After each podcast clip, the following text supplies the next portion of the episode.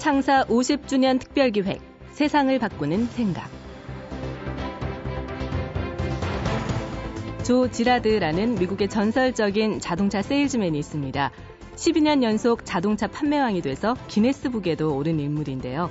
이 사람이 크게 성공할 수 있었던 비결, 이백오십 명의 법칙에 있었다고 합니다. 이백오십 명의 법칙, 고객 한 명을 만날 때 이백오십 명을 대하듯 정성을 다한다는 건데요. 어떤 한 사람의 인간관계 범위는 대략 이백오십 명 정도라고 합니다. 그러니까 한 명의 고객에게 믿음을 주면 이백오십 명에게 신뢰를 얻는 것이고, 한 사람을 실망시키면 이백오십 명의 고객을 잃는다는 거지요. 나는 평소에 사람을 어떻게 대하고 있을까요? 한번 생각해 보시죠. 창사 오십 주년 특별기획 세상을 바꾸는 생각. 오늘 모신 분은 대한민국 자동차 세일즈의 달인, 한국지엠 동서울대리점의 박노진 대표입니다.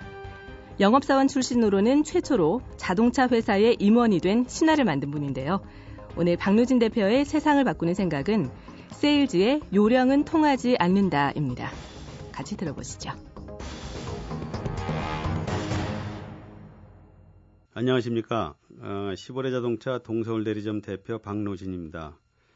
저를 보고 자동차 세일즈 신화의 주인공이라는 말을 자주 하십니다. 어, 영업사원 출신으로 최초 판매 상무 자리에 올랐고 또 십 년 넘게 자동차 판매왕이란 타이틀을 달고 있어서 그러지 않나 싶습니다. 아, 제 영업 방법을 몇 개 소개하겠습니다. 경제 흐름을 읽고 미래를 예측하라. 보통 세일즈 경력 십 년 차 되면 현실에 안주하게 되는데요.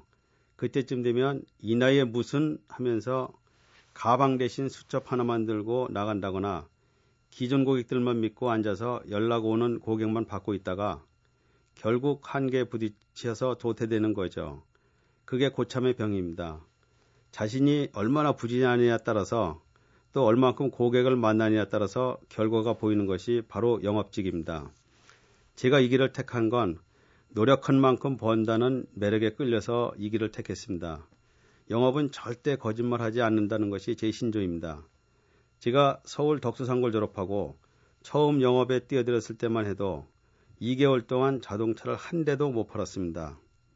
하지만 세일즈 하는 데 있어서 가장 중요한 게 뭘까 골몰하던 끝에 저만의 확실한 영업 개념을 세울 수 있었습니다. 그 영업 개념이란 방송이나 신문을 보고 경제 흐름을 잘 살펴서 과연 요즘 호황 업종이 뭔지 그 업종을 갖던 겁니다. 그래서 예를 들어서 뉴스에 배춧값이 폭등한다든가 또 야채 시장에 가서 야채 상인들을 상대로 영업활동을 하는 거죠. 돈이 모이지 않는 곳에서는 판매 실적도 절대 올리기 어렵습니다.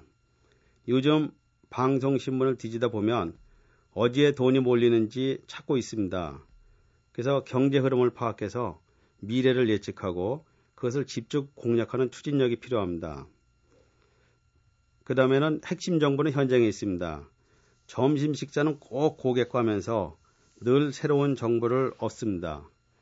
기존 고객이 아는 사람을 소개해 주는 경우가 많이 있는데요. 고객분들은 우리 친구 사업이 누구누구가 잘 된 데더라 하면 즉시 메모지를 꺼내서 친구분의 연락처를 적어서 바로 제가 그 연락을 드리는 겁니다. 이러한 정보는 인터넷에서도 찾기 힘든 정보입니다. 그래서 직접 발로 뛰면서 얻어지는 거죠. 생생한 정보는 현장에 있다는 사실 꼭 명심하시기 바랍니다. 그 다음에는 메모하는 습관을 기르자. 좋은 아이디어의 구십 퍼센트는 망각의 쓰레기통에 버려지지 않나 싶습니다. 고객과 약속, 좋은 판매 방안이나 또 출근하면서 문득문득 만나보고 싶은 고객이 있으면 즉시 메모했다가 행동으로 옮기는 거죠. 근데 메모해놓고 이, 삼 일 후에 방문하면 벌써 때가 늦은 경우가 굉장히 많습니다. 현대는 속도전이잖아요. 계획만 세우지 말고 실천해야 됩니다. 즉시 행동하는 습관을 기르는 것이 생명이죠. 내일, 다음 주, 내달 이런 말을 자주 쓰는 사람이 있는데요.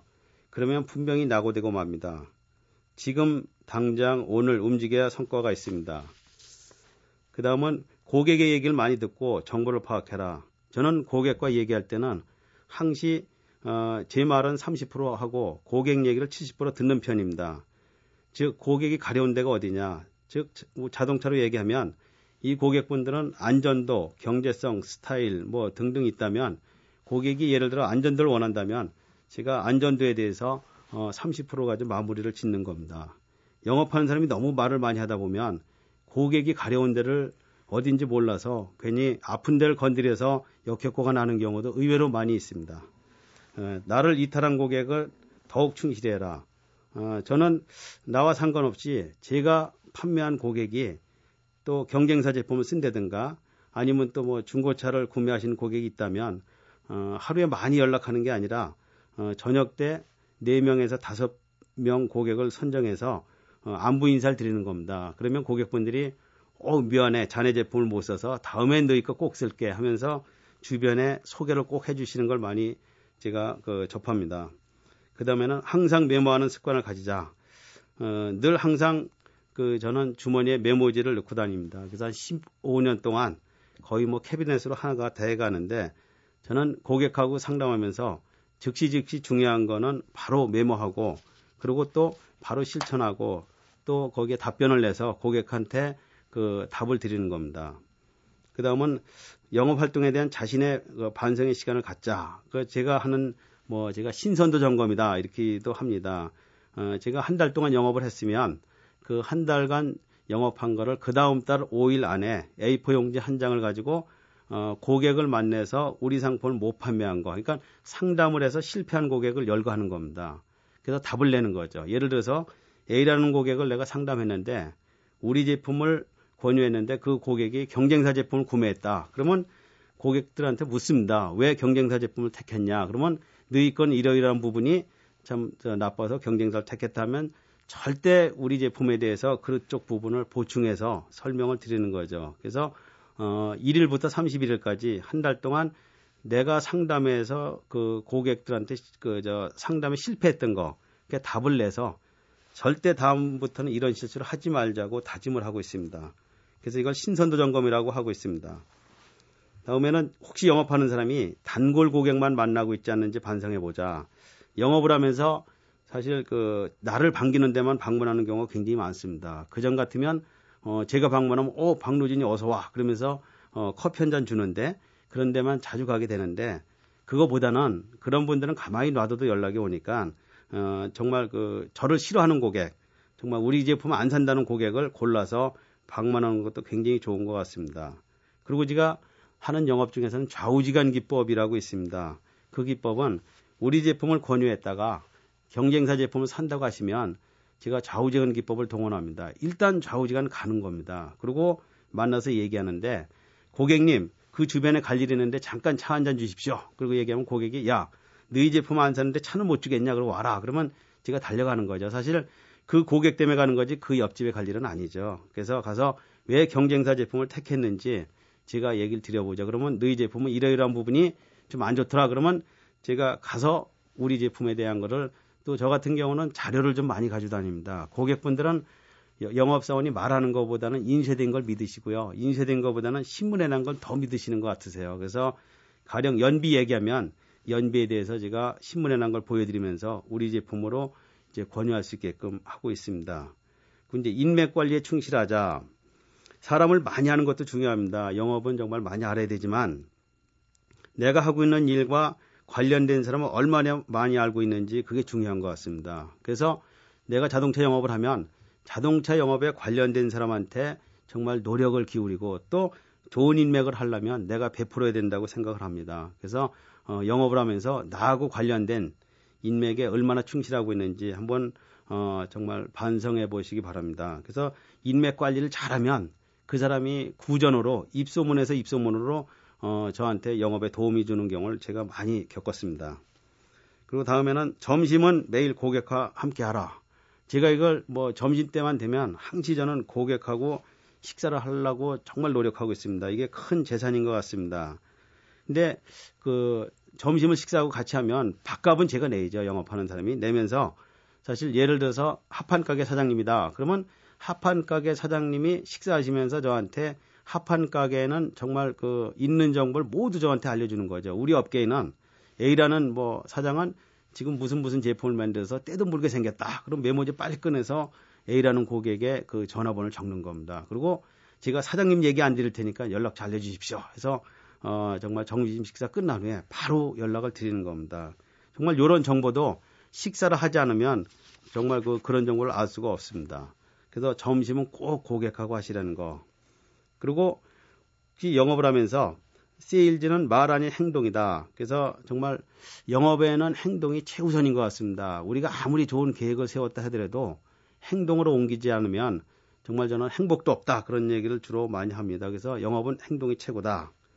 그리고 영업은 이제 취미가 같은 사람을 자주 만나라. 사실 옛날에는 혈연, 지연, 학연 뭐 이걸 많이 해서 영업을 하려고 쫓아다녔습니다. 그렇지만 어, 그분들은 자동차 같으면 한 대 사주고 인사치레로 해서 어, 끝나는 경우가 의외로 많이 있습니다.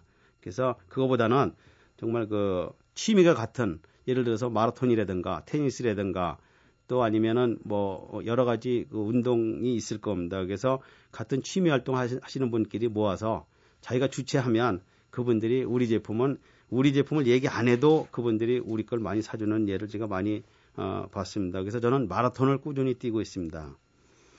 그리고 영업은 뭐 정말 물은 백도에서 끓는다. 근데 사실 모든 일에 순서가 필요합니다. 근데 영업함에 있어서도 적어도 십 년 정도는 정말 열심히 해야 경제 오를 수 있지 않나 생각합니다. 요즘 후배들 보면 어, 물로 따지면 팔십 도까지는 노력을 하는데 조금만 있어서 백 도가 되면 수증기가 되는데 너무 조급증을 가지고 정말 그 어, 하다가 중간에 포기하는 경우를 많이 봅니다. 그래서 영업도 정말 그 십 년 앞을 내다보는 꾸준한 노력이 필요하다고 생각을 합니다. 그리고 제가 제일 좋아하는 게 궂은 날 영업하기가 가장 좋은 날씨입니다. 그래서 비가 오거나 눈이 오거나 바람 부는 날은 저는 거의 신규 고객을 발굴하러 다닙니다. 제가 영업을 삼십 년 했지만 지금도 제가 영업을 꾸준히 실적, 좋은 실적을 올릴 수 있던 건 비 오고 눈 오는 날 신규 고객 발굴했기 때문에 그렇습니다. 제가 왜 비 오고 눈 오는 날 가느냐면 거의 악천후일 때는 회사의 결정권자가 거의 사무실에 계세요. 그래서 뭐 골프 약속이라든가 밖에 약속을 취소하고 그래서 결정권자가 계시기 때문에 비 오고 눈 오는 날 방문을 하는 겁니다. 그러면 어, 사장님께서 어, 저에 대한 성실성에 탄복하셔서 뭐 사실 내가 너희 제품을 안 쓰는 이유는 하면서 마음의 문을 열면서 저한테 영업에 대한 조언도 해주시고 또 정보도 많이 주시는 거 봅니다. 그래서 혹시 정말 영업해서 정말 안 되시는 분들은 비 오고 눈 오고 악천후일 때 한번 방문해 보십시오. 그럼 진짜 고객을 만납니다. 그리고 영업을 하면서 아무리 영업을 뭐 십 년, 이십 년 했다 하더라도 신규 고객은 꾸준히 발굴해야 됩니다. 근데 영업을 대부분 뭐 십 년 했다 그러면 뭐 그 정말 다이어리 하나만 들고 다니는 경우가 많은데 저 같은 경우는 어 팔십 퍼센트는 기존 고객 관리를 하고 있고요. 삼십, 이십 퍼센트는 신규 고객. 그것도 어, 조금 전에 말씀드렸던 대로 비 오고 눈 오는 날 고객을 발굴하고 있습니다. 그리고 제가 많이 이제 요건 쓰는 건데요. 영업은 처음 만날 때 십 초가 가장 중요한 것 같습니다. 사실 영업하러 가면 고객들은 영업사원을 반기지 않습니다. 근데 처음에 첫 인상을 만나서 환하게 웃으면 고객분이 그러신데요. 참 내가 그, 그 물건은 살 건 아닌데 인상이 참 좋다. 명함만 받아보자. 그래서 명함 받다가 얘기가 시작되면 사실 그게 뭐 십 분, 이십 분 가는 경우가 굉장히 많습니다. 그래서 처음 고객을 만났을 때 좋은 인상을 심어주는 거, 그게 고객이 마음의 문을 여는 첫 단계가 아닌가 생각을 합니다. 그래서 세상에 아마 영업하면서 능력이 없는 사람은 없습니다. 그리고 또 유별나게 능력이 출중한 사람도 없는 것 같습니다. 그래서 신이 아닌 이상 인간의 능력은 다 거기서 거긴 것 같습니다. 근데 이제 문제는 무슨 일을 영업을 할 때 못할 것이라고 하는 생각을 관념을 버리는 거죠. 그래서 무슨 수를 써더라도 이번에 이 대수는 팔아야 되겠다 하면 또 해내기로 하면 결국 해내는 것 같습니다. 그래서 강하지 않나 생각을 합니다. 근데 대부분 어, 똑똑하신 분들은 이론을 대면서 못할 이유를 열거하는 경우를 주변에서 많이 봅니다. 근데 하지만 어, 우리는 그렇게 이론만 될 시간에 한 번 더 시도해보고 고객을 한 명 더 만나면 그게 아마 판매로 이어지지 않나 생각합니다. 뭐 그거밖에 없는 것 같습니다. 그래서 어, 정말 우리가 고객 개념의 시대적 변화도 온 것 같습니다. 우리가 물건이 없어서 못 팔 때는 정말 고객은 봉입니다. 근데 물건이 수요와 공급이 같을 때는 고객은 소비자일 뿐이죠. 근데 뭐 우리가 정말 그 고객을 찾으러 나선다면 뭐 고객은 왕이다, 황제다, 뭐 이런 얘기를 말씀을 많이 하시는데 어, 제 생각에는 정말 요즘 고객분들은 귀신인 것 같습니다. 정말 고객분들이 저보다 더 많이 제 지식을 알고 있는 그래서 제가 영업하는 건 지금도 고객한테 이익을 주려고 노력을 많이 하고 있습니다. 일단 고객은 이익을 주지 않으면 달아나는 것 같습니다. 그래서 우리가 정말 그 개인의 잠재력을 충분히 표출하려면 내가 영업을 하면서 나의, 나의 장애 부분이 무엇인가를 파악해서 빨리 장애 부분을 빨리 제거해야 되는 것 같습니다. 그래서 어, 정말 열심히 일하는 것도 중요하지만 이 일 자체를 즐기지 못하면 결코 살아남을 수 없는 것 같습니다. 그래서 영국 속담에 천재는 노력하는 사람을 이길 수 없고 노력하는 사람은 뭐 즐기는 사람을 당해낼 수 없다는 말이 있습니다. 그래서 어, 영업인 여러분 모두가 자기가 하는 일을 즐기시길 바랍니다. 감사합니다. 영업은 날씨가 좋은 날이 아니라 굳은 날 하는 것이다. 박노진 대표의 역발상이 와닿는데요. 역시 대한민국에서 최고가 하는 분의 생각은 뭔가 다른 것 같습니다. 최고가 되려면 최고에게 배워야겠죠. 최고에게 배운 노하우로 지금 있는 분야에서 최고가 되보시길 바랍니다. 창사 오십 주년 특별기획, 세상을 바꾸는 생각. 기획 김혜나, 연출 손한섭, 구성 이병관, 기술 유금복, 내레이션 류수민이었습니다. 다음 주 이 시간에 또 찾아뵙겠습니다. 여러분 고맙습니다.